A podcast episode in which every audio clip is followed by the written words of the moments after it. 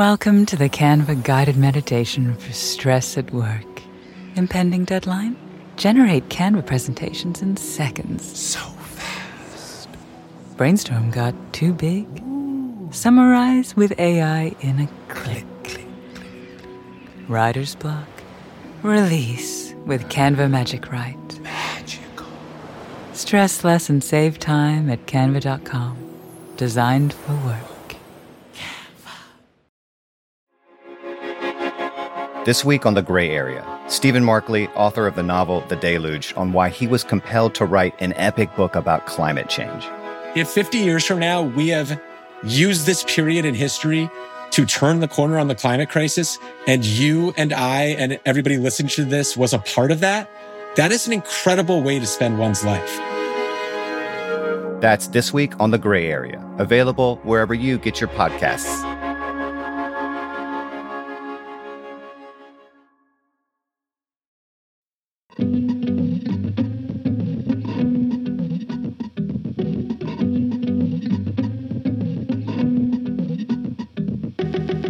Hello, and welcome to Good One, a podcast about jokes. I'm your host, Jesse David Fox. Each episode, a guest comes on to play a clip of one of their jokes and then discusses how they wrote it and, and how it represents what they're trying to do with their comedy. This week's guest is Samantha Bee. I, I know it's a cliche, but sometimes it really does feel like people don't need introductions. I feel legitimately stupid telling you who Samantha Bee is. You know she was the longest running Daily Show correspondent. You know she currently hosts Full Frontal on TBS. That said, I am happy I spoke with Sam right now. This last 12 to 18 months has been, I have to imagine, the the wildest time to ever have to be a late night host. It is a job that is built on repetition and consistency, and you need to get into a rhythm because it's just such a demanding slog to be doing shows every day or every week and to first have COVID happen, and you're like, how do we do this show? Sam, to her credit, did it in her backyard. Um, and then it's the election, and it's an election that has Donald Trump in it, so you know you lived it. It was anyway, and she did it, and she figured out how to make the show her own and how to adapt. And you know, with a, a new permanent studio in Connecticut and a new administration, Sam clearly intends to just continue to freaking go for it. A recent example is the Full Frontal Takes on Guns special, uh, which we'll be playing a clip from in which Sam freaking freaks up a car uh, as a metaphor. It'll make sense. I do recommend checking out the video of this, however, when you get a chance. It is terrifying and hilarious. We'll put a link in the show notes. So, here is Samantha Bee.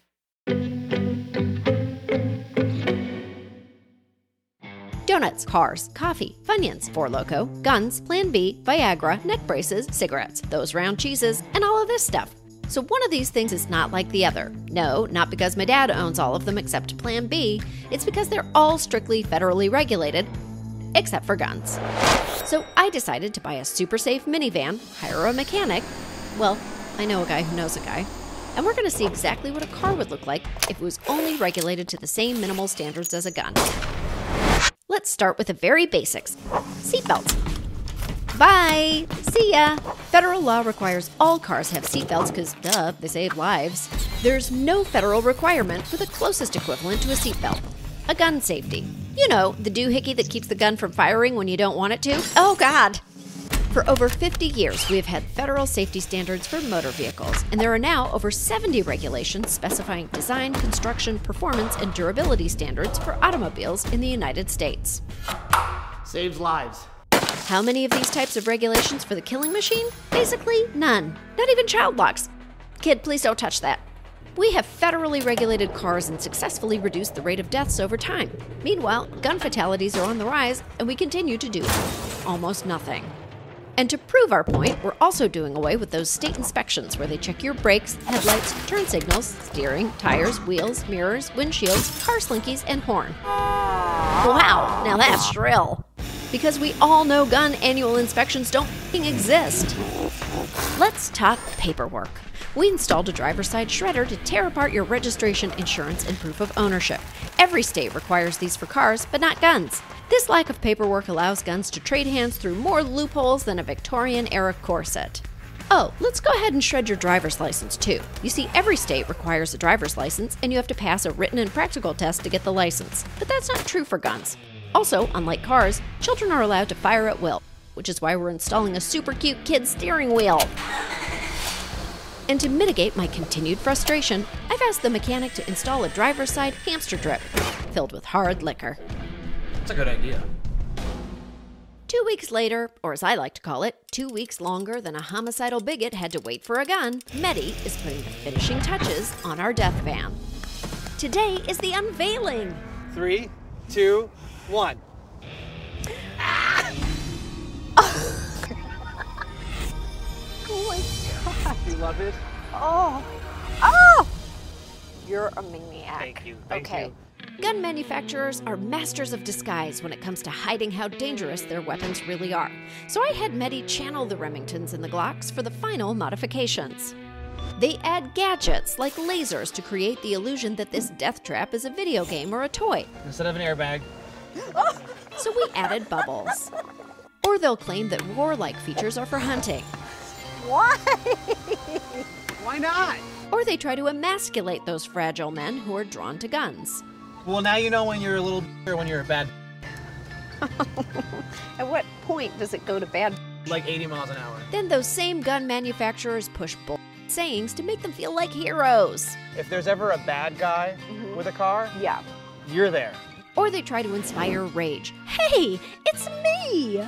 They'll do anything to distract from the fact that this machine has one true purpose to kill. You've built something incredible here. Thank you.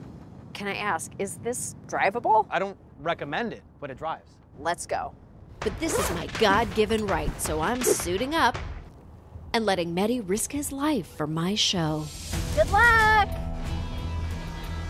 I think if anyone saw this deregulated and unregistered death on wheels whipping around the highway, throwing sparks and smoke and blowing bubbles, we'd all say, Get that thing off the road! Let me ask you a couple of questions Sure. about it.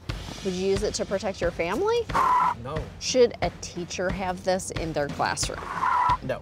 But what if you were scared of other people? Should you just have this like on you? No. I feel like there's almost no application for this vehicle. No. I think we should say bye to it. I think we should banish it to hell. And that's what we did. We destroyed the van. When something can so easily kill, we make common sense changes to ensure everyone's safety. Even though now I have no way of getting home. Uh, I am here with Samantha Bee Thank you for joining me. Oh my god, thank you so much for having me. I'm excited. This is we're very professional. We have a Yeah. very professional setup. We're Mhm. looking at each other, Mhm. deep into each other's eyes. It's all Mhm. gonna work. So, uh, before we talk about the segment, I want to back up a little and just Okay. talk about how the show has changed over the last year or so. Mhm. And I mean, th- the first big thing was for a bunch of months you shot at home in the woods. Yes. Um, and I was thinking, you know, you shot partly with your family, you shot with Jason.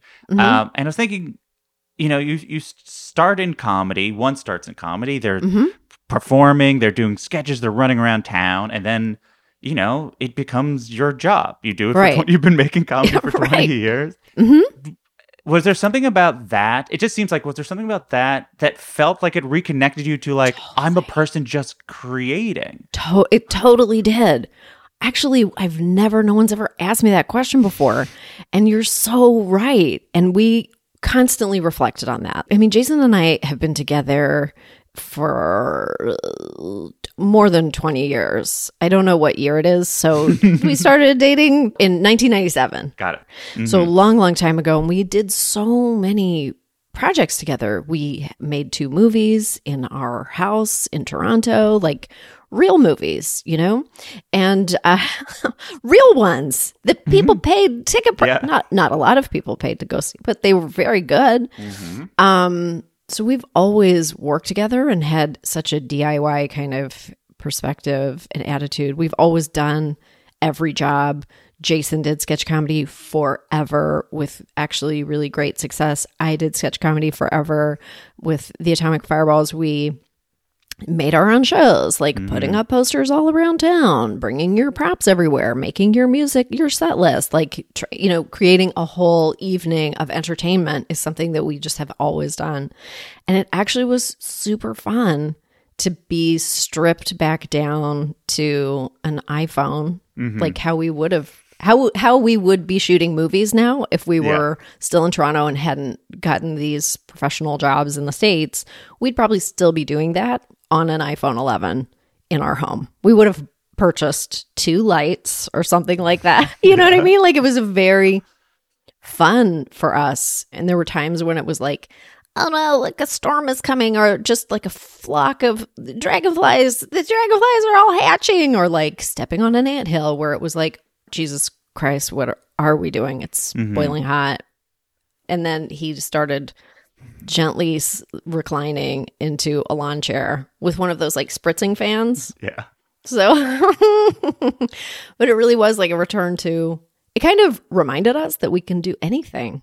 Yeah. And did you feel like you carried that energy once you started going back to the studio? Like that Yeah. sense of self? Yeah. Yeah. I mean, we changed a lot of our processes to, uh, I, and I think pretty permanently uh, to accommodate any pandemic that it heads our way. But all, you know, like we kind of, uh, there were some process things that we were able to strip away in a similar way. It's listen, it's very nice to be back in a studio that's like with a controlled environment. But at any moment, like I really this is so silly. Like this is this is my brain and how my brain thinks can't wait. because I'm so like pragmatic and Canadian. I'm just like, how do we make the show every week? We must make a show every week that we are contracted to make a show.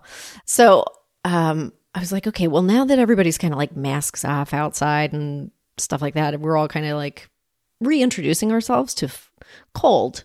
The mm-hmm. col- colds and flu season, stomach ailments are emerging in my home. Fevers come mm. naturally. You know what I mean? Like, Yeah. Yeah.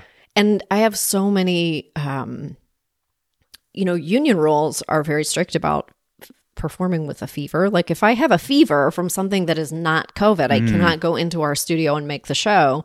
And I'm like, it's fine. We just go back and just do it back there.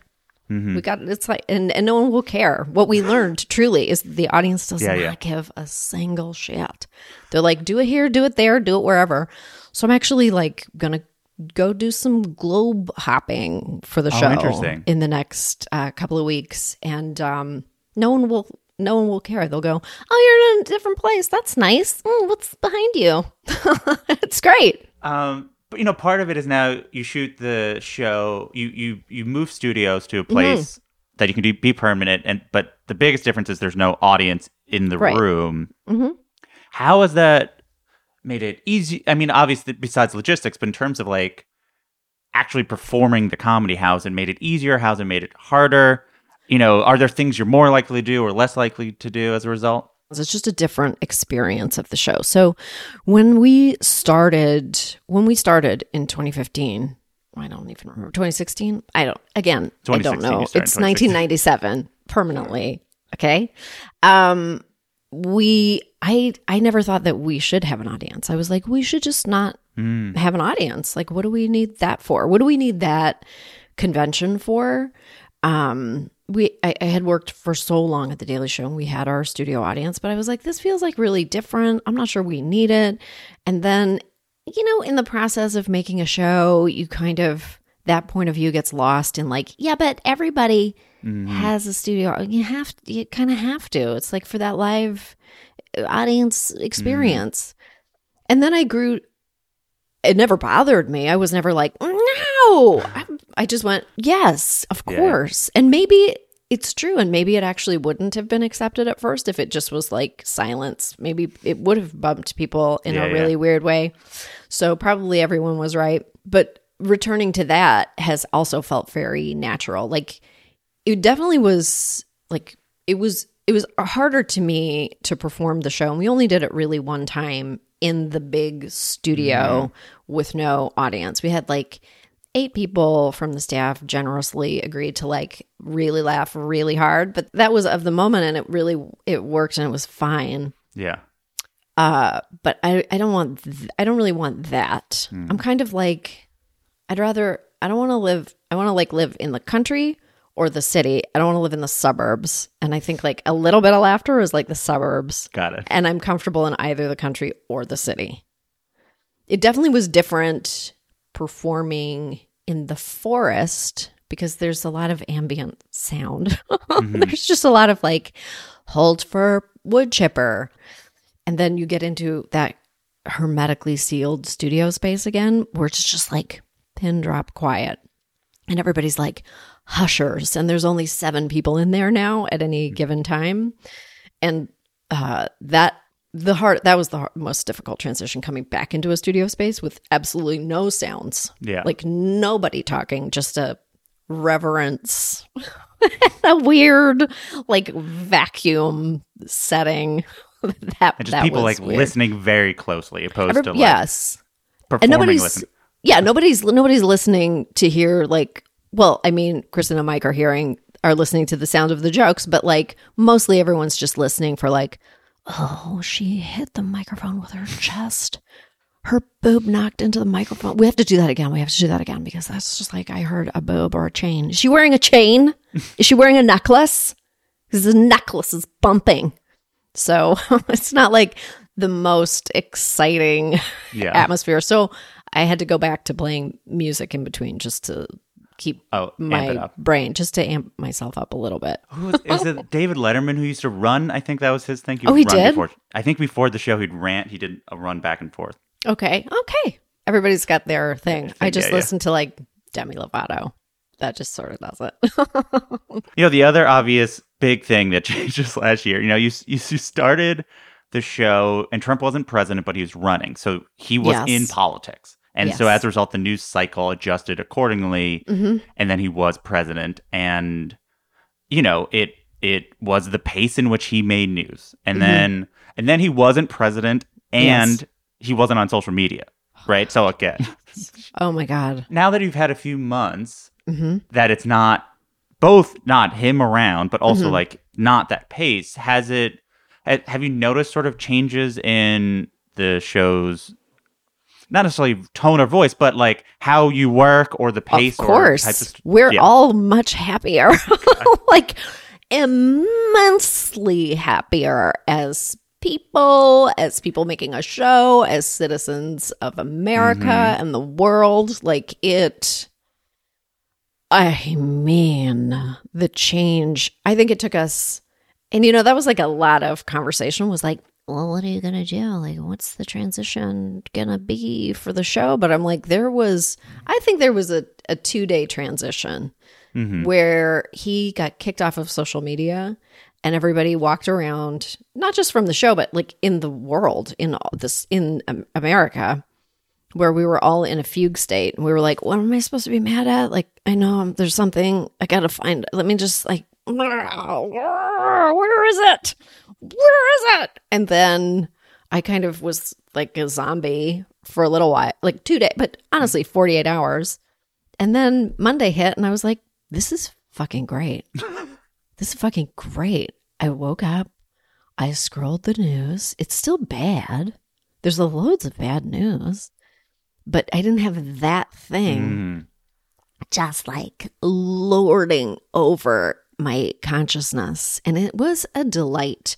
I've said it before, I'll say it again. It was like acclimatizing to a new elevation, a higher elevation. Like it was just like getting used to more oxygen. yeah you went down a hill I went like up and down at the same time, but my lungs expanded. And I think Mhm. that's true for everybody. Everybody at the show, we're finding there's more joy. We're doing the pace that we should be doing. We're we're working at the pace that we should have always been working at. The the thing that we looked forward to when we thought when we all thought that like Hillary was going to win because we were like, I'm so tired. I'm so tired of this election cycle. Wouldn't it be nice to just have like a stable, imperfect president that we can just like make fun of and whatever and talk about other stuff? That took, you know, four odd years to get back to that place. hmm So that's been great. No regrets. 100% would do again. Yeah. The one thing I it, Dan Rather asked if you took it easier on Biden. Oh yeah. Um, mhm. and and you had to say you you kind of did at least I imagine during the election. Yeah, Dan Rather, my good friend Dan Rather, was like, "Do you pull your punches with Biden?" And I think that that's true. I think we're all kind of like, "Well, let's see if he does a good thing," like hoping. But we've since since that Dan Rather episode aired, we did a whole thing on immigration policy, and like we're very consistent. I think we're consistent on tone, and also it's nice to be pleased by some things that have happened. It, that's a good feeling too. Yeah. So um, with the the gun special, you know, you've done guns throughout the show like Sure. multiple times. So where did the idea of like we should do guns again and we should do it bigger or more or different? Where how did it start? How did it sort of go from there? Well, the idea came from, you know, f- for practical, you know, practically, what happened was that it really was just us responding to like it's just a series of shootings. There was like a couple of weeks in April, May, or late April, late March, early April. It's March, April, 1997 right? Yeah, yeah. perpetually, um, where it was just like shooting after shooting after shooting after shooting, and just kind of really people were starting to talk about how much gun violence there was last year, how it was actually much worse than it had been in previous years. And uh, it just became something that we were talking about, I was thinking about. And then pragmatically, now that we're in a studio and we're in a kind of a stable space, I actually think that it's time now to expand our horizons a little bit. You know, now we have we kind of we have a, a, a stable visual for the show. Like these are just you know TV thoughts. They're No, dumb, but you know you're in a studio and and and and you want to like expand that world a little bit. We can shoot more normally now. That was a really long process. Our field department did an incredible job filming throughout the pandemic when really we couldn't be in person Mm-hmm. at all. And so now that we can be in person, now that everybody's vaccinated, there was just so much more comfort. Like, could we all be in the same space? Could we have a bigger crew? Could we just like expand the visual horizon of the Yeah. show? So there, it was really twofold, which is why, and I'm not going to actually tell you where I'm traveling because I'm going to make it like, where in the world is Sam, babe? And, and that's a part of that, you know, just let's go out. We have all, I just want to be out in the world a little bit more and do um, long form storytelling. Yeah. It's really fun. We've just we've experimented with it in the past. I love doing it, and and it's just fun to to break it up a little bit that way. It is. It is also what of the the things that makes of the things that makes your show different is that you're a host and you do host things, but you also do field, and you've always Mhm. been so natural on the field, and I think I think it helps. It's hard to do field when you're literally like outside when you're doing the hosting part. So I imagine like, Right. oh, now we have a hosting part. Now the field. Now there's the there's a reason field exists is to sort of shake things up like that. to shake things I, i'm a big fan like for my own purposes dynamic variance in something is critical for me. Yeah. i don't i don't think that i have a short attention span particularly but i do want to be taken on a journey. Like i want you to take my hand and drag me to a bunch of different places with your tv program or whatever it is that you're doing. That's just what i like. It's what i favor. And so i like to do that with the show. And i think that's more possible now and mm-hmm. very just important yeah. because I do love to be in the field and I do love to go places and talk to real people. And it's, you know, it's part of the reason why I want to do this job and why I love this job. So incorporating that more fully into a longer episode is is super delightful for me. Yeah. So for so you have the ideas like we should do something on guns. hmm How is it? What is the process of deciding what you should do? How you should do it? Like, who's involved? Is it? Do you start with the? Oh, this is the serious topic we need to cover, and then we figure out how to make it funny. Here's a funny thing we should do, and we should figure out what the like how that mixture of doing this type of combo. How does it truly? How does that happen? Well, I think every long form episode like this is you come to it differently. I think that in this case, um, I kept having, and we're still working remotely essentially. We have a central office space, but generally speaking, like a lot of the staff still is abroad and we're all just working working in this manner. So I started having Zooms, like big big huddle Zooms with uh, with Mike and Kristen, the two head writers, with the EPs, with co EP like producers, and we just started having kind of big meetings about how to you know there was a lot of there's some convincing involved. I'm like i think we can i think this is the right idea for a spot. Like i think if we're going to do a special episode i think this is really fruitful. And it was in particular the gun special was a vanity project. I mean like having a show with your own name on it is just like a vanity project like period. But this one i felt desperate and i felt really i just felt like no progress was being made. I felt incredibly frustrated. I was like, why can we not get anything done? Like, what is wrong with us that we mm-hmm. have all of these people, the vast majority of people in the country who do want change in this, in the gun space, as we say in the bills, and our leadership is really not taking up the mantle. Like, it's crazy to me that something like ghost guns was even like a fight that mm-hmm. anyone would go, no, we should definitely have 3D printable weapons and everyone should have access to them. So I was very frustrated. I think I did several, called several Zoom meetings where we're just kind of like trying to.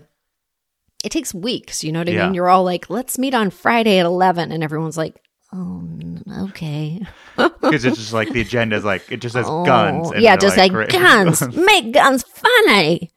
And and I'm like, I and I got on my high horse and I'm like, it's fucking ridiculous. And everyone's like, she's really not going to be able to pull this off. And everyone gently tries to get me off of it. They're like, yeah, but what if we didn't? And I, but I knew and I believed that this would be a good idea for us. And in fact, it was. And so then the ideas start flowing. Once everyone's like, she's not getting off of this, maybe we should. Okay, but what mm-hmm. about this? And then we start talking about the concrete ideas. And then I literally, I know a lot of us do in the meeting. Kim Kim Burgess, who produced the special, is like she's like writing on post-it notes, and I'm writing on post-it notes, and then I'm like, okay, we'll do, you know, we'll do a, we're going to do a cold open, and I think it the tone should be this. I think we'll do a first act about like what can our meat act be about? Like what is the thing that we want to say? So we'll have something meaty, and we'll just try to do a field piece where we talk to actual people who are out there doing stuff. Um, so it comes together in that it goes from the very vague to the more and more specific. And Mike and Kristen were like, we think we need some, like, we want to do some sketches. I'm like, let's do some sketches. Let's like all get in a room and, and film something just like super funny and great and dumb. We'll do that. And it comes, it's just like a very big Mm-hmm. vomit idea. And then everybody, we all start surgically putting it together. And then I start doing post it notes at home. I did this long, this is so ridiculous. I did this long because I'm, as we were already speaking about dynamic variance, it's always mm-hmm. in my head. I'm always like, we'll go here, then we go here, then we do this. And so I did a post it note array of what I thought the whole special could look like. And it took me, my brain thinks quite slowly. And so it took me a couple of weeks to get there. And everyone's like, can you make up your fucking mind? And I'm like, I need to think. I need to mull. People hear the word mull and they want to, they're just like, I hate her so much. Mm. But I do mull a lot and get a lot of clarity in the morning after a good sleep. So I mulled a lot. And then I made this long post it note thing on my mm-hmm. dining room table and took a photograph of it and sent it to everybody on the Slack chain. I think this is the portrait of the special. And then nobody could read it because the writing was too small. Sure, yeah. Do you know what I mean? Yeah, yeah. There's a little bit of that. It's But a little, it- little bit of magic. It's interesting because you essentially have a brain for not like, oh, I know all the words. It's like, you know, but you know it should go like this and then this and there should be this part and then Yeah. we can cut away from it. But we'll have that, you know, you have the sense of the the energy of it opposed mm-hmm. to, oh, I need to write Yes. every specific joke, and that's exactly the show. The, the show is the you have a broad picture of it, and then like ultimately you sort of fill in the blanks. A hundred percent. 100%. Yes. It all starts with the energy. And I'm very granular in a Yeah. super annoying way about the details. Yeah, I mean, it, it, these things set a tone, and and otherwise, it's. I mean, especially as you're trying to do a special that is like not fully. You're not like fully doing a hugely different thing. It's not like, Mhm. oh, this is a special, and you can tell that because I'm in Australia or whatever. It's like, Right. ultimate- Right, right, right. Yes, yes. how, so how does the the car idea come about and evolve? Uh, one of the two heads of the field department, Todd Bieber, literally just blurted out the idea in one of our giant Zooms. Was like, why don't we take a car and we'll uh, treat it like it there were never any regulations uh, on it.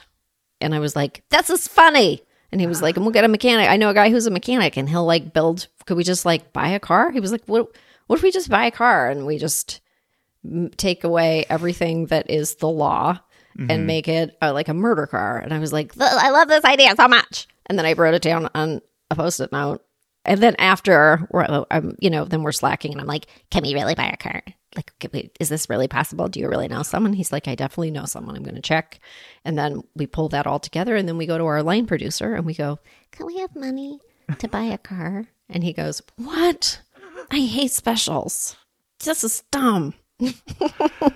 Yeah, you had to buy a full car. To, You had to buy a full car and wreck it." yeah, immediately. you know, you know that was one one of the first ideas that actually was pretty fully formed and it just I know that Todd knew exactly what it would look like and I immediately knew exactly what it would look like and then he filmed it and it looked exactly as I imagined. Mm-hmm. And it was it's pretty perfect. I really loved it. So, what was the process with the mechanic in terms like was were the writing staff just talking to this mechanic? Like, how does the mechanic know what to be doing? There's like so many jokes built into this car. We have a large staff of amazing Sure, yeah. minds. So everybody goes into creative huddles. They're like, what can we strip off this car? Like, what can we add to this car? What's funny? I think at some point I was like, can we put like a, I think Todd was like, we should have, it should serve alcohol. One of us, or maybe he suggested, I don't even remember, but we were like, we should have a hamster drip of like hard liquor in the car. And um, it's a super collaborative experience of like j- joke, literally Yeah. joke meetings, and then meeting with the mechanic who is he is uh, he is a performer in his own right, but I think his I, I'm tracing it back. I believe his dad owns an auto body shop, or possibly is such an auto body person that it's like their hobby that they just do. They like rebuild cars, so you know he's kind of twofold. He's actually great on camera because he's uh, does Yeah. that, but also he knows how to build cars like quite well. How long did it take for him to do that? A couple of weeks. It didn't take long, and we didn't buy a brand new car. Of Yeah, course, it was fair. used. I mean, let's be honest. Um, it took a couple of weeks. Yeah, it took a couple of weeks.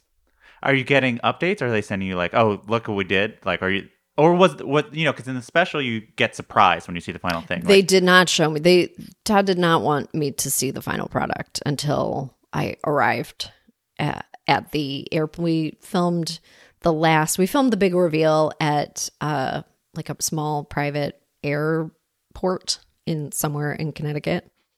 Um, so I actually hadn't seen the full car. I had seen the segments uh, leading up to that, but I hadn't seen like the full array, like the you know like the saws, the operational saws on the front end. Did not was not familiar with every aspect of it. The bubble machine was great. Yeah. What was it like? Were, I mean, like, walk me through everything. You taken the the blindfold off. Walk through what goes through your head. It was incredible. He did such a great job. Like pulled off the the the roof and the doors, seatbelts gone, a hamster drip of hard liquor, like steering wheel gone, obviously airbag, like not even a hope of airbags, a very distracting TV monitor in the back, just with me doing the show in a very shrill loop.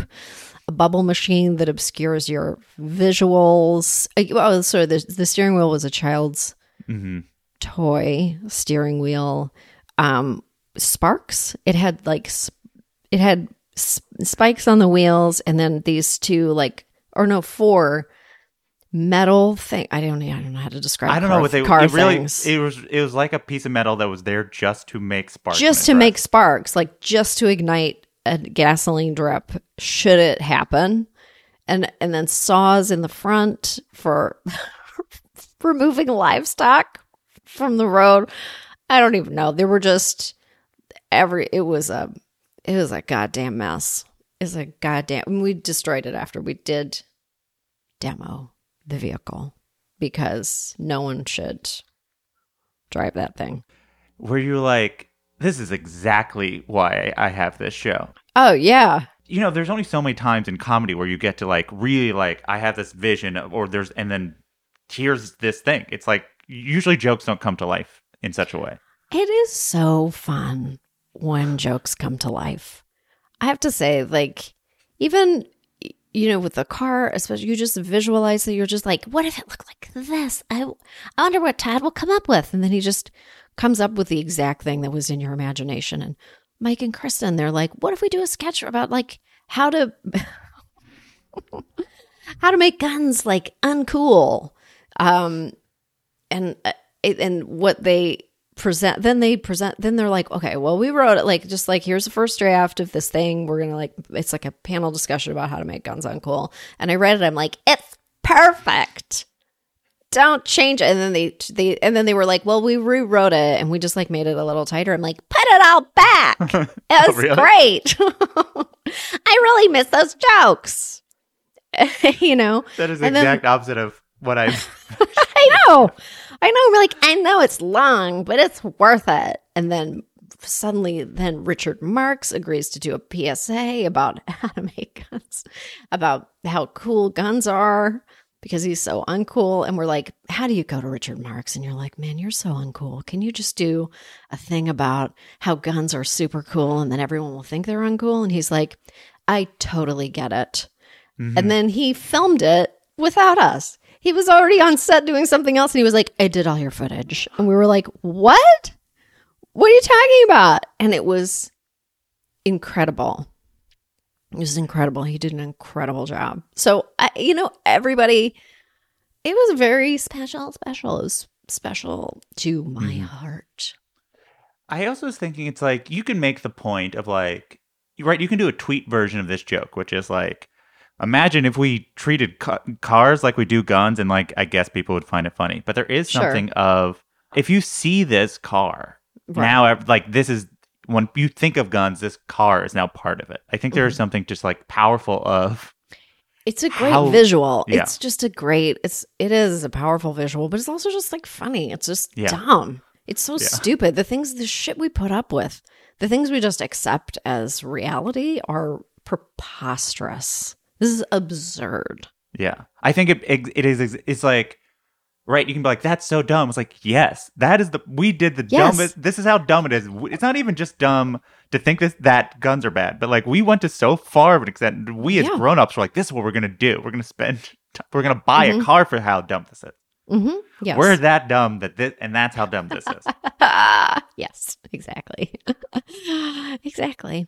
What were your goals when you were in, like endeavoring to make this special and then you know after making it and, and finishing it what were your goals afterwards like what did you hope I don't know. I don't know that I hoped for. Uh, uh, it's it's hard to hope. I actually, for myself, hoped that I would have hope at the end of it. Mm.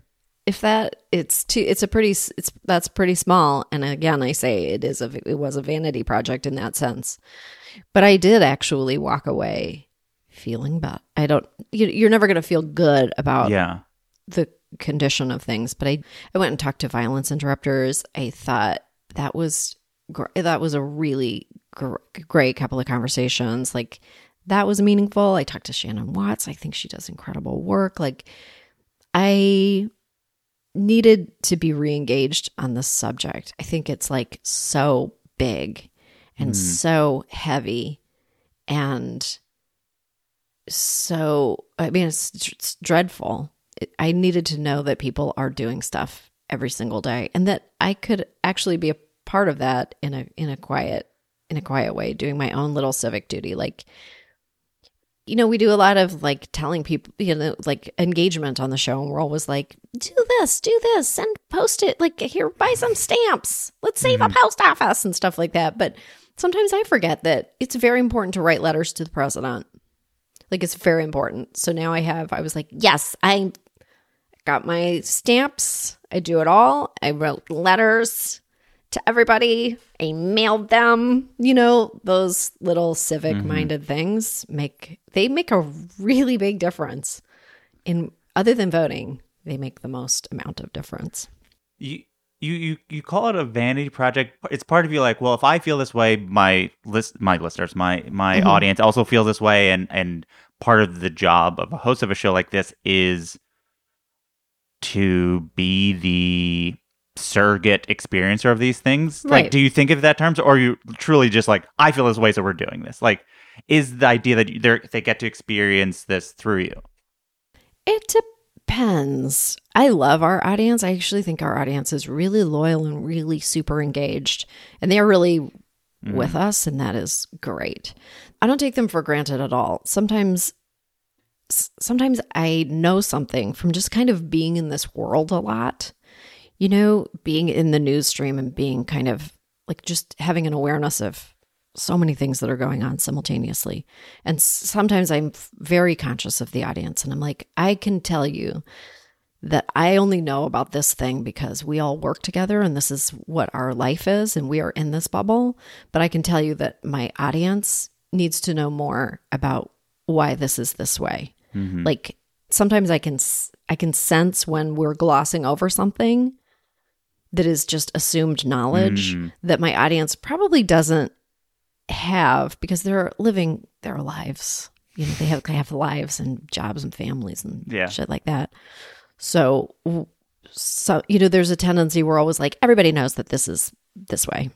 They've got this, and I'm like, I don't think they do. So I'm sensitive to like moving too quickly through certain types of mm-hmm. information because I think our audience would value hearing it again or hearing it in a different way or hearing it broken down. I, think I'm pretty good at knowing when we need to slow down a bit and make things super clear. Um, in terms of the gun special, it, I I did think of the audience, but mostly I was thinking of myself. Like, can I just know what's really happening here, please? I need this because I've, t- I've, I've talked a lot about gun violence on the Yeah. show, or you know, it happens. you know it's you you you like everyone who does a job in this area got got asked this question a lot during the Trump administration, which is like, what does your show do? Can it save us? Blah blah blah. All that, all those things. And then you are team catharsis. We create catharsis, and it can, you know, and Yep. I think I want to ask the follow up question of this, which is Mhm. what what is the as it relates to being an engaged populace or having an audience that you want to be engaged or help them be engaged, what is the value of catharsis? What is the societal benefit of having people have catharsis around things like this? Oh, I don't know.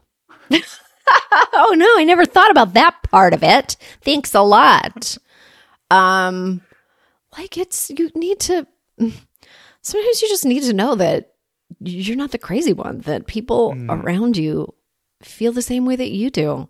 And you just want to know that you're not like I it's really this is this is also dumb, but there was a part of me like pretty early in the Trump administration, and we were all just like despondent and f- coming to the realization that no one's no one's writing in to save us here. Like we have a chance three and a half years from now to save ourselves, but that's about it. Uh, where I was like, oh, we just need to. I just want to be a person. I, I have this platform. I would like to just plant a flag on the right side of history and just be a place where people who are on this side of history, where we can all gather and go, we we're right. This is this is the way it is. This is this is the correct attitude. Like for my children, as a beacon of hmm. sanity, coming from this country to others around the world. I don't know. Listen, it- catharsis was important to me. I was like a huge Daily Show fan before I got the job there in 2003.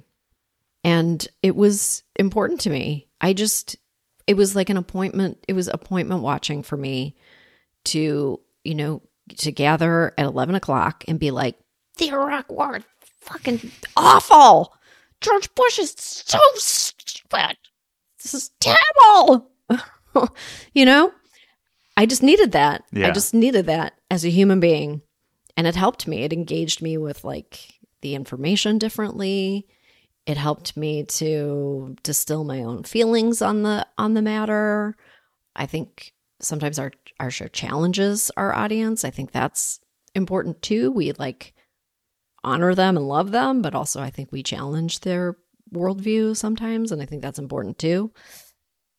Uh, the more people are thinking is good. The more I'm Mhm. thinking is good. Obviously, it's a comedy show, and you've talked about if it, if it's not, then you're just sort of like do kind of doing activism on TV, but not really because you're just doing a TV show. But if you don't Right. do anything, then you're the show's not really saying anything. What Mhm. what is the balance that you feel like you're at now? I imagine it has evolved. I imagine every year, every story it does. But you Mhm. know, where do you feel right now about where the line is for you? So we're like out there making, I think, gr- great quality, high caliber comedy. The show is very funny all the time, and uh, and we it's critical. It's critical. It's like it. That's the goal. Like we're all in comedy because we started in comedy because we're like, I want to work in comedy. Yeah. you know what I mean? It wasn't like we were like, I'm a professional activist and now I shall I shall contain my message. I shall encapsulate my message of activism in comedy jokes. Teach me what is jokes. Like we all start comedy is just what we all do. That's what we will all continue to do once full frontal ends or whatever, or we all move on to something else. We'll all still be doing comedy. Yeah. That's a for sure. Um, and then the news part and the the other stuff and the the issues that we talk about it's just the merging of two great Yeah. passions but i would say that comedy is first and foremost what we do This is a side but I've started meeting some comedians who literally have got into it as an extension of activism. They're like, I'm an activist. Yeah. And I was, yeah. And I was like, I think it's these young kids, they, well these young kids if you look back at my body of work you'll see it's very dumb all the way pretty consistently all the way through yeah. But I think, I, th- I think that the sort of the, I guess the other way is, that, you know, you've, you know, you've talked about how you really liked 60 Minutes growing up, or your, you know, your mom raised you to care about issues. Mhm. Um, is Well, I this didn't, ultimate? I didn't i didn't care about any of my mom's issues until i got older she raised you to try to, but she didn't say She like did. and then you know, in so much as what what about this type of comedy, this type of show is ultimately just sort of the best articulation of what you try to do as a comedian. I, yeah, you know, it it happened pretty. I have to say that it happened pretty organically. Yeah. I admired and I watched. I really consumed the Daily Show and I loved it because it was that perfect synthesis of two things that I care s- super deeply about. And so it was a lucky break for me. I don't know that I would be doing that type of work. If I mean, I was about to like bow out of entertainment altogether Yeah. right before I got that job. So I honestly was getting a job at an advertising agency. So I probably like I was like, should I go back? Should I get take the LSAT and go to law school? Like I gotta figure something out here. I would like to pay a mortgage Yeah. one day. Um so it really was like a lifetime of preparedness, okay, met a golden opportunity and then a ton of hard work kind Yeah. of conspired to make this possible. Uh, But it, but it took a year. I mean, Yeah. it took me my learning curve at the Daily Show was long. And I don't think I ever really stopped learning and still don't ever stop learning really. Um but it was long. It was many years of working there very consistently before I actually I was I was gonna say it was many years before I thought I won't get fired now It probably was like a decade. We'll be right back with more Samantha Bee.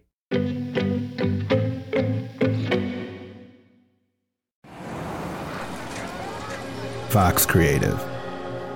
This is advertiser content from Zelle. The recruiter said all I needed to do was send $500 to cover mandatory safety training, and the job was mine. In a world where financial crimes are more and more sophisticated, there's a team that's got your back.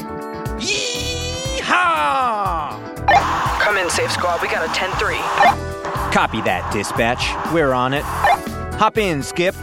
We got a phony recruiter. Safe Squad. The crime drama everyone is talking about. I know it's only my first day, but that sounds like a pretty cut and dry job scam. Strap in, rookie. These days, criminals can even make it look like it's your bank calling. But that's where we come in. My what? Oh. It's my savings account. Oh. Compromised? Uh-huh. Uh-huh. No, I won't hold. Oh, no, I didn't authorize a $12,000 withdrawal. That's my life savings. Why don't you come with me? I'll show you how to report to the FTC. What payment platform did you use? Let's contact them too. Don't miss the TV event of the season, Safe Squad. Hey, Ace. Yeah, kid. You're right. That was one hell of a first day. Learn how you can spot the signs of a scam so you don't have to call the Safe Squad by visiting www.vox.com slash safesquadhq. Remember, never send money online to people you don't already know and trust. Canva presents stories to keep you up at night. It was an ordinary workday until The Singapore presentation is at 3 a.m. the office was shocked. But That's when we sleep. Maya made it less scary with Canva. I'll just record my presentation so Singapore can watch it anytime. Record and present anytime with Canva presentations at canva.com. Designed for work.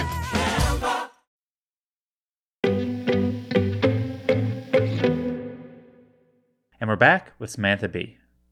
As as a person who who is asked about this stuff a lot, do you think about why people want comedy to be saving the world? What does it say about our culture that comedian that there are these people who either rightfully or wrongfully are like really believe it? Like you know, there's a reason why you and, and John and Steven, everyone's like, look, we're just a comedy show because they have to push back on these people who are trying to say it's so much more. What do you think it is about America as an outsider? I, I don't know. I don't know. Maybe people are just like, maybe everyone's looking for an easy answer. Like I do. I know that the whole time I was at the Daily Show, and this the big conversation before Trump, I think, in the world of Mm. political comedy was, I get my news from the Daily Show. Like I get my news from you. And why do you deny that this is true? Like, because we all spent all of our days going, You didn't get your news from this show. You didn't. This is not fucking true. Like, you think you did, and you heard the news differently because it resonated differently because it's delivered differently. Mm. But if you didn't know the story, if you weren't familiar with the players, if you knew nothing, you wouldn't find any of these jokes funny. So, like, by osmosis, you're getting more. And by the way, and I think this is not talked about enough, so I'll say it. We cannot do our jobs without journalists. Yeah. We like cannot do it. We can't there if we don't have all the frontline clips, we can't fucking do make our show the way that we make it. okay? Like we can't. So we are just taking from the real news and synthesizing it in a different way. People are not really getting people never did really get their news from the Daily Show. Or they, you know, it was got bro- broken down differently and you Yeah. felt like a sane person and that's part of the whole catharsis. And so it, it's that's great. But if you were watching the Daily Show and you were like, what is Iraq? I never is something is that a where's that? What is happening? Like, wow, your experience of the Daily Show would have been bananas. Just been it would be like when I okay.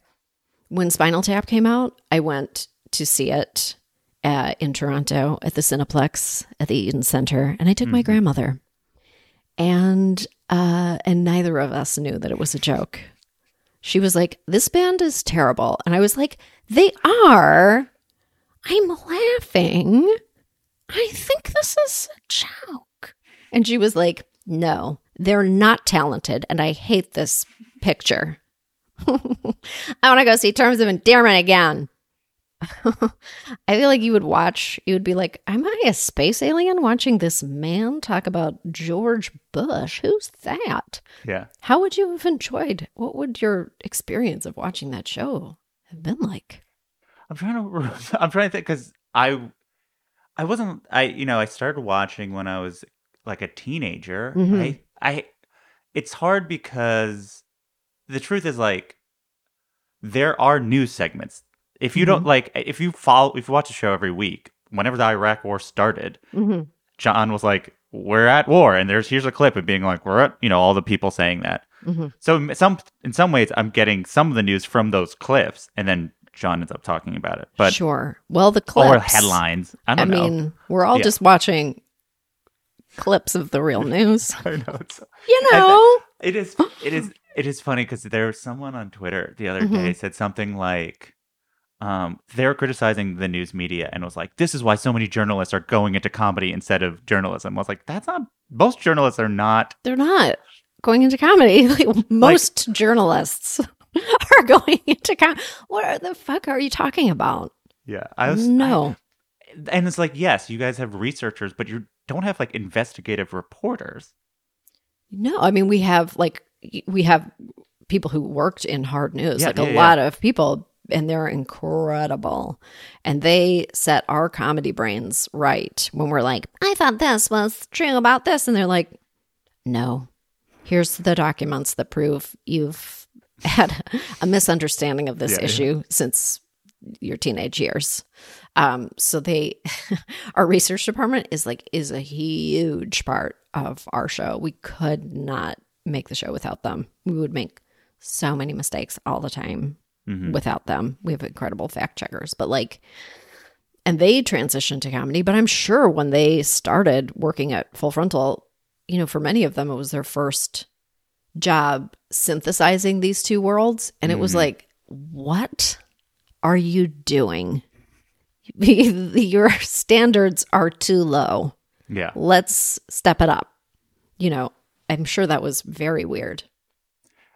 It seems like a lot of people misunderstand or don't totally get it, or maybe they're not comedy savvy enough. I was thinking Mhm. about, you know, I was preparing, so I was thinking a lot about you know your last few years and um partly the the feckless c word situation and how the media covered that and Yeah. and then i was also thinking about your daily show piece about the five and how gutfeld now has his like has a late night comedy show Right. on fox news Right. but he's like seemingly doing like a fox news type show Mm-hmm. and and this is not like a knock on anything that anyone's doing but it does seem like to some you could, people you, I think you could knock on. Sure. Well, I don't know. I Gutfeld. honest- well, no, this is not, not. It's a knock on Gutfeld, but I think there's a thing of some of these, especially the cable news networks, Mhm. and saw the Daily Show, and instead of listening to the criticism, was like, "Oh, we should make our news more like the Daily Show." Right. People We sh- just want to watch clips. Yeah, They just want to watch. They just like the format. It was like they they were like we should steal the format yeah. but have zero and not listen to any of the stuff where there's like meat. Yeah. Yeah, they're yeah. Do you, can't feel just- like they they're? I mean, and but also it's like, I mean, how would I put it? There's that. why why we've- can't they why can't they make a joke funny? Yeah, no, well, that it's more like have we trained America to want news to be like television shows? I guess is the question. Oh. Oh, by doing these kinds of Yeah. Right, right. that we want the news to be more like TV shows. Like we were like, this is well, good. I mean, it was already like a TV Sure, show. yeah. You know, there are definitely, you know, networks have been doing their very darndest to make news like TV. to make news like exciting Yeah, with yeah. graphics package like to make people tune in and they've just monetized it in a way that has uh, probably not been overall super great Mhm. for uh for you know real news storytelling Yeah. uh 24 hour news cycles they need to be fed you know I, I was gonna say like they're like gremlins but i think you don't feed those and so it's a really shit analogy because i never saw gremlins i think you're supposed to starve them so never mind Yeah, yeah. They can't eat after a can't eat time. okay Um, um but it okay. does it- yeah it needs to be fed like like just like the the the coal fired furnace in the belly of a ship This i note, the, the because I had to hear you talk about it and they play the clip. I Mhm. kept on thinking about how fecklessy word is a funny combination of words. Like it has Yeah. a lot of like hard noun sounds and It's like great. the syllable C's. It's That's it. great. I was like, that's part of why it blew up. Was like it is fun to hear you say it. Yeah. So it's like a good clip to cut to. definitely thank you That's it. I was just like, no one talked about that. It was funny that they're funny sounds. they Um, are just like krusty the clown said Yeah. cucamonga In many ways, Krusty the Clown has a similar sound. Anyway, um, Listen, Krusty the Clown is a huge influence. I'm not going to deny that. The Simpsons, I mean, can you imagine? We've all, we've all stolen so much from The Simpsons. Like, who would we be without them? I who can't. would we be? I can't think about what I would, how I would talk if I didn't Mm-mm. have those rhythms. I don't know. Same. I don't know either. I really don't know. You know, it's so cr- it's so cruel when you're like, "Here's a funny joke we just made," and you're like, "Oh, like a Simpsons joke in 2006." And if it's not the exact thing, it is the It's the, the rhythm thing. of yeah. You know it. You're like, oh, I I know this is a Simpsons joke," Yeah. even if it isn't. Like These they'll joke- get to it sometime. Totally. This, these jokes are in my DNA somehow. Mm-hmm. You know, um, one thing I want to talk about is sometimes when people bring up about like what have your what has your show done to make the world better, you'll mention your family leave policy, Oh, right. Mhm. and which you announced last January, Mhm. and you talked about how it was the most generous of your late nights. You cha- challenged the other shows. You know, Mhm. why was that important to you? What did that mean to you? Why does that why does that stand up as much as the things that you've done, if not more so than stuff that you've done as the show? Well, um, okay. Well, first of all, it really was just uh, really practical. Yeah. because like one of our, um, you know, a producer on the show got pregnant. and we were like, "Oh, holy shit! I was like, wait a minute. Well, do we have a family leave policy? Like, what is it? And Yeah. then we realized that it really was like, it didn't exist. It just wasn't. It didn't. We didn't really have one because we hadn't been really uh, called to create one. And my, I remembered my uh, my leave at the Daily Show was not. I'm from you know I'm originally from Canada where people get a year Mm-hmm. like a full year at I don't know what the pay scale is, but it's like a full year at 66% of your pay or something like that from most employers.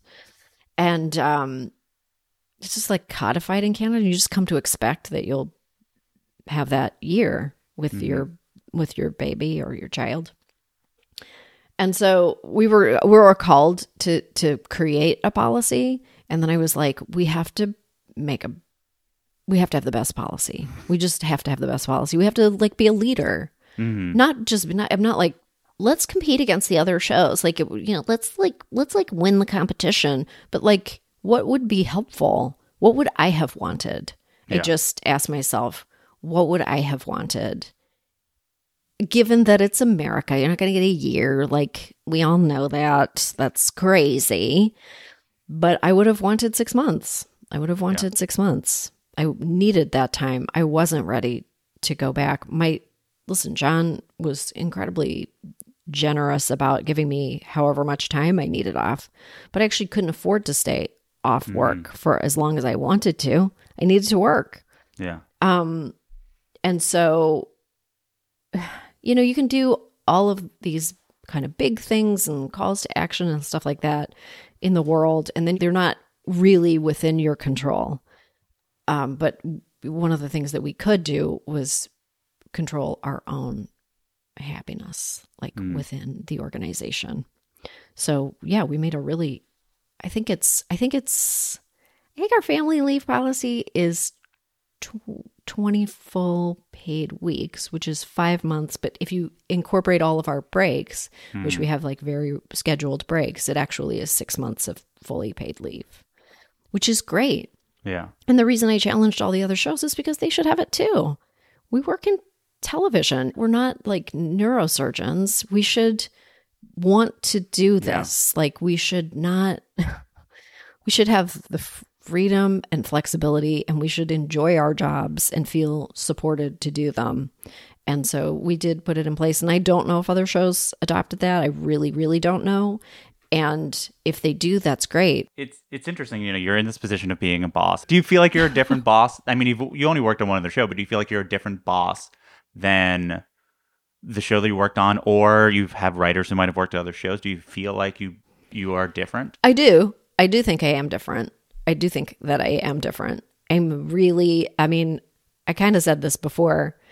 Uh, I am really quite involved in a different way. Like I'm involved in the the creative part of the show, but I'm also aware of the problems we have as a company, the successes that we have as a company. I am constantly tweaking our processes. I'm constantly thinking about managing uh, the staff.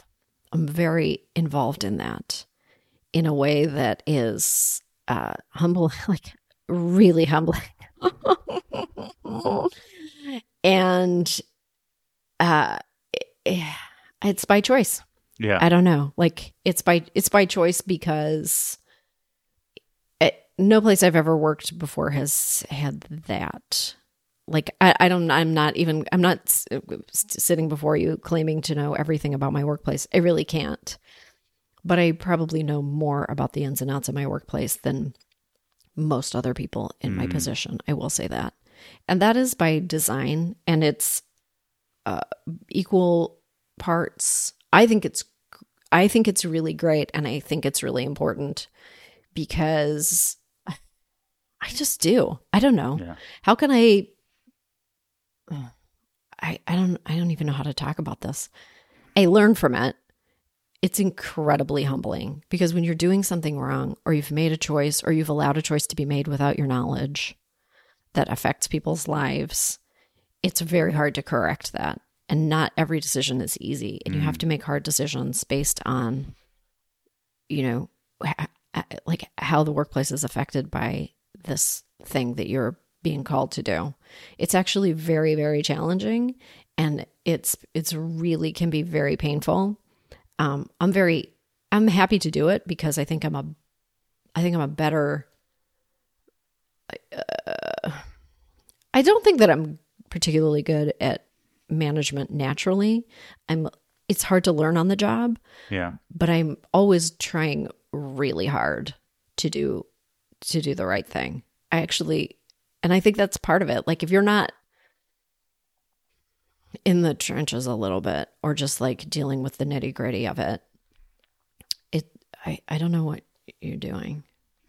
I don't know. That's a bad that's a bad long answer, but like uh it, it takes up a lot of time and energy. Yeah. It takes up a tremendous amount of time and energy. And if you don't do it, I don't know. I guess you reap what you sow. Like if you don't do it, you'll be blindsided when there's big problems, like big interior structural problems. And I'd rather know about the problems and work kind of diligently mm-hmm. to fix them or make things better.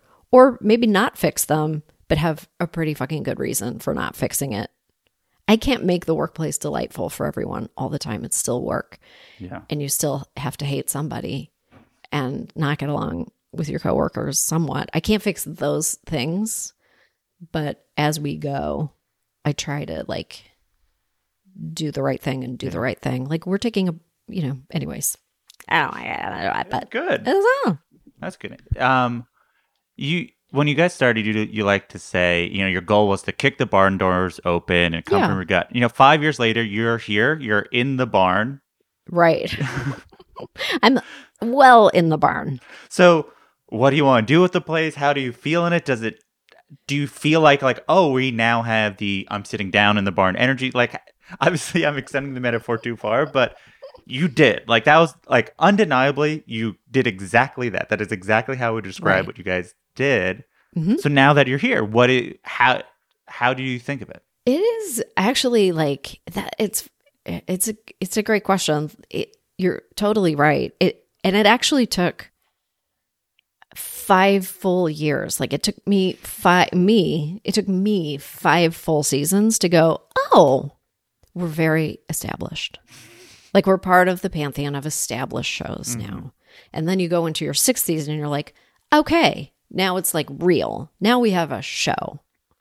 That is bananas. But it's true. It took me five seasons to go, oh, all right. Yes. What this is for the history books. Now we have now we can like breathe. Actually. That's crazy. Articulating sometimes this is very therapeutic. I'm sweating my balls off on the hot seat here. But it did take me five years to go, yep. Okay. As you say, in the barn. I'm going to use that in my, but you're totally right. We are in the barn. And I do think it is like, it is um that transition to like, we're the upstart, like upstart show to like establishment show is, it takes a long time Yeah. mental it's like a mental thing because you're you're always like i'm fighting this. I'm swimming upstream. I'm doing my own comedy. I'm like like you're always in there like fighting and clawing and like elbowing and you know trying to make a space for yourself. Um and so you carry that energy forward and then suddenly you employ all these people and you have to be professional. You have to be like a professional person who is Yeah. to the best of your ability like leading a large group of people Yeah, like a lot of comedians get into comedy. There's like an outsider's perspective of being a comedian, and mm-hmm. you can ride that. But eventually, you get successful enough that it, it's weird to be like, "Hey, I'm just an outsider. I'm not." hey like- man i don't know what's fucking happening here i'm just one of i'm just like you i'm like struggling in here and you're like well not really you do have a show with your name on it like that's pretty great you can be grateful you can be thankful and you can like you know do the you can you can be a professional also It, something about it, it made me think: Was it harder to talk after the insurrection? Was it harder to talk to your staff about what to do than it was to talk about it on camera?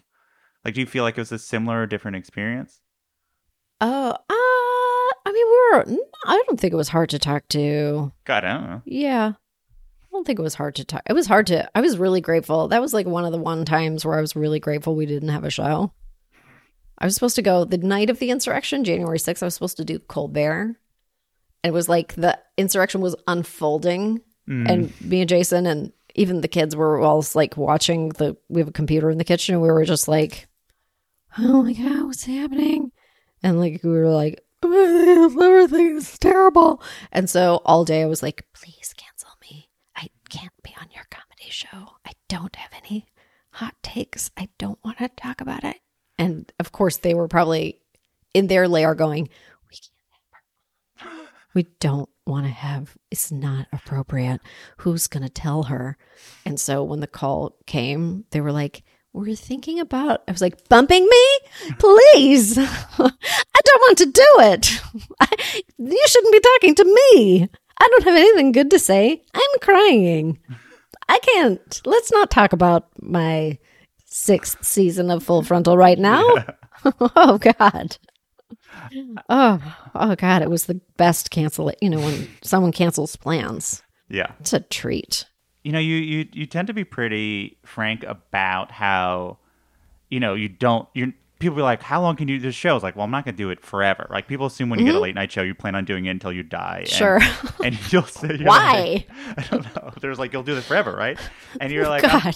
You said something where just like you don't feel you're not defined by being an on-camera person Mhm. and i'm not asking for like give me the exact amount more years of doing the show but Sure. um, regardless, you, do you have a sense of what you would want it to feel like when you're like, oh, I'm ready to not do this anymore?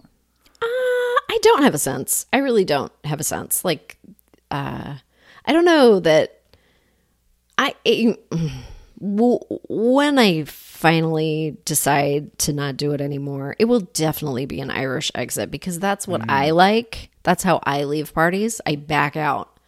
I'm just like, oh, that's so nice, and then I just slowly disappear, and that's probably what it would. That's probably what it will be like. Um, I don't think that I've done everything that I wanted to do with the show. I am not complete. I have not finished my work there. I don't really know. I don't. Um, I don't have any plans to end the show. I really don't. But it's true what you say. I don't. I'm not. I don't define myself by. I don't define myself by being an on-camera person. I'd be still wearing blazers, even if I didn't have a show. Like that's how I dress in real life. Listen, like uh, you know, I'm doing the show without an audience, and it doesn't bother me at all. I Yeah. just don't need that. Not a stand-up. Like I just don't have that. Um, what is the word I'm looking for? That that like pathology where I have to have someone go, "Very good job, excellent." I really enjoyed. Kudos. Like I love it. It's nice, but I don't. It's not. I take Yeah. those from. My children don't respect me. They don't. They don't give a shit to what I do, and so I, I'm just mostly like living a normal life, and now doing now doing the show in a in a black box. Yeah. Do you think fine. you could it could be full frontal with somebody else, or is full frontal? I don't think so. I think it's that's me. That's my You're show. full frontal. You Yeah. are full frontal with Samantha. I just don't. I can't. Ima- I don't know. Well, you know what? I never really. Let's think about it. Let's think about that. Full frontal with, and then Mhm. another name. How do Full you feel? frontal with. Ah, that feels weird. I don't know. I never tried anyone else's name. I guess I could. I'll think about that. All right, get I'll think about that.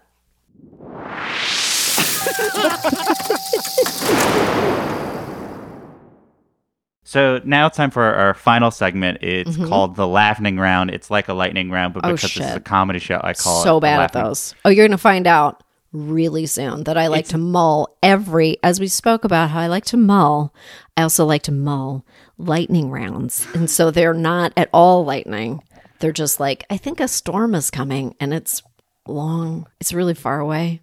Mhm. But little about me. I, though I created this round to ask shorter questions. Okay. Their questions are still long. Oh, great. This is the say that. slowest. It's just sort of like different questions. It's And not the so much lightning. It's like a prairie storm. Mhm. Yeah, you'll Okay. see. All It's right. just a different vibe. Sure. Do you have a joke or segment from another show or anything that you saw Okay. that you were like, I wish I thought of that. I wish I could steal that. I wish I could have that. Or just like a thing you'd like to try. No, I don't. Next question, Charles. Great. That's Cool. was no, but I do. Um, there are comedy shows. I have two shows that I watch that make me laugh uh, n- nonstop. Like I have one show that I watch when I go to hotel rooms. Mhm. Remember those? Well, I'm going to another hotel room soon, and I'm going to watch this because it gives me comfort. And then I have another show that consistently I cannot stop laughing at, and I love it. But I don't wish it was mine. Mm. I just admire it.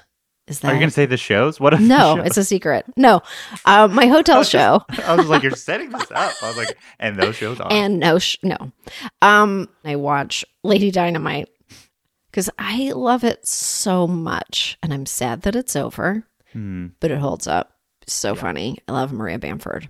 She doesn't know that, and I don't know her. So this is just a compliment being s- spoken into obscurity. pretty reachable. I think you probably. I know, but like, what am I gonna? I don't know. Hey, I think you're funny. She's like, I think you're. Oh, I enjoy your show. Um, you should have on then- your podcast. Oh, I. You, she's on my list. She actually is on my list, but it's just a string. It's just forty five minutes of talking about episodes of Lady Dynamite because I love it so And I'm much. sure she will not remember. So yeah, she'll be like, great. "Oh, that was a long time ago. I've moved on." I'm like, well, I haven't. I had a kale Caesar the other day and I was looking in your eyes. And then I also watch I Think You Should Leave. Mm. We watch, and I don't watch comedy actually, really at all, like barely at all. Lady Dynamite in hotel rooms. I think you should leave anytime I need to be cheered up. Because Tim Robinson is incredible. I also don't know him. Um, should I get a second cat? Well, yes, I did. And they both, okay, yes, yes, you should. Okay, tell me about your first cat and I'll diagnose whether you should get a So second her, cat. her name is Bug. We've had her for Mhm. four years. Okay. The thing that we're not sure is so she came from a hoarder situation, so she Okay. has some food. She's fine now because she trusts that we're going to food her. But like, Mhm. there was a couple of months where we had to like get her, like she'd like if we were eating, she would like try to eat our food, which is like a thing Okay. is not a great sign. But now she's pretty chill with our food. Okay. So I'm always nervous that she won't. She'll get really. It'll like trigger these feelings again. Okay. Okay. Well, I've had so I love cats. I have got a second cat during quarantine, and she is just brought us so much joy. She was like a campfire that just moved around the house, and we were just like, we can't stop watching you. She has like a little deformed tail. We named her Susan Collins. It makes us laugh every time we say it. We're like, Susan, get over here. She always comes. She's like a little doggy. But I've hmm. always had cats. And to me, and I'm sure everyone at the shelters will disagree. Cats, a frenemy is just as good as a friend in cat world. A frenemy is an adventure that they go hmm. on and they just they like it and they are not sure why. They're like, "Oh god, I hate you. Get over here. I hate your guts. I'm going to fight you. You are awful. Now get over here and cuddle me. Fuck." Like that's what our cats are. They fight and they totally hate, love each other, and it's it's like an adventure for them. I approve All right. this message. I will take Love it up it. to the take it up to the top. Mhm. Um, how would you describe the honey your bees provide? Oh, it's very floral. It's probably exclusively poison ivy. it's definitely like, oh, like everyone makes great. Everyone's like, my honey's clover honey. I'm like, well, first of all, dirty secret. You don't know that because the bees go far afield. Hmm. They don't necessarily want your stupid clover that you planted. I planted clover. I haven't seen a single bee on the clover. Hmm. They're into the ragweed. They're like, what's an allergen? Let me go directly. They're like, hmm. they like the weeds. They like ragweed. They like all of the gross things that you don't think that you're like, I planted wildflowers. And they're like, fuck your wildflowers. Where's a poisonous thing? I can. So it tastes floral. I think it's delicious. It's beautiful. Actually, this morning, this is so dumb. I like fell down because I Sure. keep, I have boxes of my honey up really high in in a cupboard in a dark part of the cupboard. And i was like i need a new jar. I'll just go all the way up there. But i put my foot on a thing and i had tube socks on. And i just like stood on this very imbalanced thing and then pulled a giant very heavy box with like 16 jars of honey over my head and fell back. And the box hit me in the face. I'm all bruised down my arm like an old lady like a real mm-hmm. and Jason was like, What are you? There were many Lucy's, many jars available to me at eye level. I didn't see them. I would die for my own honey. I love it. My bees this year are not, they don't seem as happy as last year. They don't seem organized. I think they might have two bad queens. That's, I'll just, I'm laying it out. Leave it at that. We'll see. Um, do you have a if if you can remember, do you have a story of interacting with a legendary comedian, living or de- dead? Do you wait? Do you have a uh, do you have a short story Oh. of you interacting with a legend. You're like the comedian, bee living or story was too long. No, stop it. this is a lightning I round. think something about when I say short, people are like, oh yes, this is my the short story. Tell. I met Carol Burnett and I cried, and she was like, "Who the fuck are you?" what? Oh, it's nice to meet you. And that was it. I was like, this is so monumental. you have no idea how much you've meant to me through the years. And she was like, that's nice. Thanks for saying hello. Definitely like tears streaming. I was like, what is it like to be a person who, when people meet you, tears stream down your face? It's, I think it's a burden. So I mm-hmm. feel bad that I put that on her. She was like, I, "This is just a party." It was like a it was like a celebration of her maybe her like Criterion DVD collection, which I immediately bought. I I, I met Judy Blume, name dropper, but she I love Judy Blume, and while we were standing there talking because I, I hosted something for her, it was like a 92nd Street Y Mhm. event. And so we were talking, talking, and every woman who came into the room to meet her was had tears streaming down their face. And she was so gracious. She is a lovely human being. And she just keeps a smile on her face and she's like, I know, I know. Are you there, God? It's me, Margaret. Meant a lot to me too. Thank you so much. Like she just rolled with it. Yeah. I'm embarrassed that I did that. Uh, thank you so much. This is great. I really this was appreciate it. so fun. That's it for another episode of Good One. You can watch Full Frontal Wednesdays on TBS. Watch the rest of Full Frontal Takes on Guns on the Full Frontal YouTube channel. Follow Sam on Twitter at IamSamBee and on Instagram at full frontal FullFrontalSamB. Good One is produced by myself, Jelani Carter, and Camila Salazar. Godwin Shrikishan did our theme song. Write, review, and rate the show on Apple Podcasts. Five stars, please. Email any comments, questions, or laughing around suggestions to goodonepodcast at gmail.com or tweet at us at goodonepodcast. I'm Jesse David Fox, and you can follow me at Jesse David Fox. And if you haven't, please check out my new Patreon podcast, The Specials. Good One is a production of Vulture in the Vox Media Podcast Network. We'll be back next Thursday. Have a good one. Canva presents stories to keep you up at night. It was an ordinary workday until The Singapore presentation is at 3 a.m. the office was shocked. That's when we sleep. Maya made it less scary with Canva. I'll just record my presentation so Singapore can watch it anytime. Record and present anytime with Canva presentations at canva.com. Designed for work.